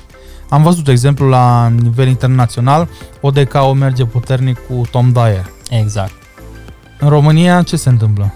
În România încă, eu așa o văd cel puțin, încă, încă experimentăm. Am Adică- înțeles. Ține foarte mult și de presiunea pe care o vor face uh, partenerii din țară asupra importatorului, ca el cumva la rândul lui să facă push mai departe către producător, adică să-i spună ODK-ului îl vrem pe Tom Dyer la drift. E simplu. Am înțeles. Și atunci presiunea asta poate fi cumva generată și de barmani? Se adune 20 de barmani din toată țara să trimită un mail la office.namvas.ro unde răspunde domnul Vasile să zică, domne, noi îl vrem pe ăsta. Cu siguranță ar putea cântări chestia asta. Adică în momentul în care există mă, cerere din punctul ăsta de vedere, cu siguranță nu rămâne neglijată. Țin minte că vorbeam la telefon cu el acum ceva timp și zicea că na, piața a trecut piața asta de siropuri și piureu și așa a trecut printr-o anumită schimbare și aia, acum în momentul acela când eu vorbisem cu el era un pic uh, se contractase și era era loc de manevră pentru genul ăsta de activități, dar nu s-a mai întâmplat nimic. Da, într-adevăr nu, nu s-a concretizat, de asta așteptăm și să prezența noastră la brief, pentru că uh, chestia asta până la urmă va fi și pentru noi un experiment, o noutate. Mai ales că voi puteți vedem- intra cu multe chestii la brief. Vedem concurența ce face și atunci trebuie și noi să venim cu ceva, să contracarăm uh, eforturile concurenței, pentru că până la urmă nu putem să rămânem uh, așa în umbră la, la infinit. Va trebui și sunt convins că la un moment dat se vor face demersuri și din punctul acesta de vedere și cum spuneam, ședința de vânzări din ianuarie, chiar da, un aspect foarte important discutat a fost chestia asta de Mm. promovare către uh, utilizatorii produselor, respectiv uh, breasla de, de barmani. Ok. Cred că, o, din punctul meu de vedere, o apropiere de branduri, uh, uh, o apropiere între barman și branduri ar fi win-win pentru toată lumea. Pentru că aici în Brașov, pentru cine te știe, noi toți suntem aproape de tine pentru că, na, așa ești tu genul ăsta de- de persoană și uh, cred că aceeași chestie, cum ai zis la început, dacă tu de mâine te apuci să vinzi pâine, noi o să luăm pâine de la tine.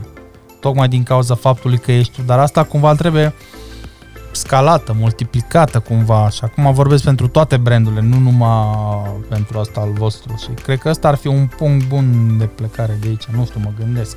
Cu siguranță, pentru că până la urmă, în momentul în care reușești să le arăți celor care folosesc produsele că mai există și altceva în piață, e clar că în momentul ăla cumva îi deschizi spectru sau, mă rog, gândirea acelui barman, că o să zică, bă, hai să încerc și altceva, hai să mai experimentez, hai să mă mai uși în stânga și în dreapta, nu numai în față.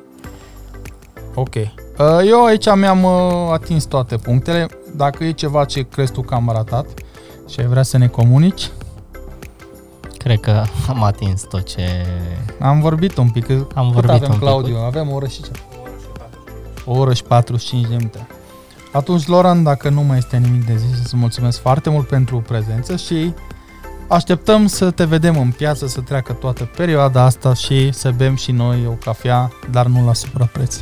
Să sperăm și eu mulțumesc Mihai pentru invitație. Mereu o plăcere.